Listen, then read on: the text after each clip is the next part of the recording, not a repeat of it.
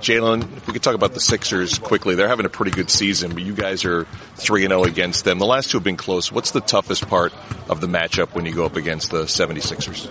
Um, they got some, some really good talent, especially uh, with um, starting with Embiid, Simmons, Butler. Um, but we just try to come out and be uh, be solid, be focused, and execute our game plan. Simmons is interesting at 6'10", point guard skills. I mean, he hasn't even have a developed jump shot yet, yet he flirts with a triple double on most nights. What's the most difficult part of defending against him? He's definitely a, unique player, and uh, uh, just because he um, doesn't take jump shots, people play off of him, and I think that gives him the space to kind of do what he wants. Um, so we try to put pressure on him and maybe make it a little bit harder for him, um, and sometimes that works for us.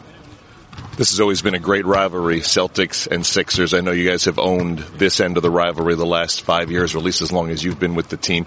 Do you guys feel it as well? I mean, there's a lot of hype for tonight's game.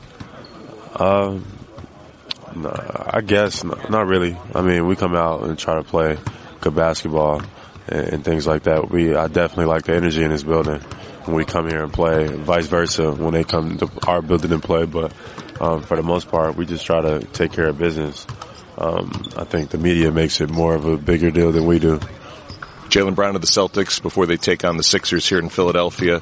Uh, the second unit's been really good this year with you and Rozier and Hayward. I know Gordon's out again tonight with the concussion. How does that affect the rotations, affect you guys without him?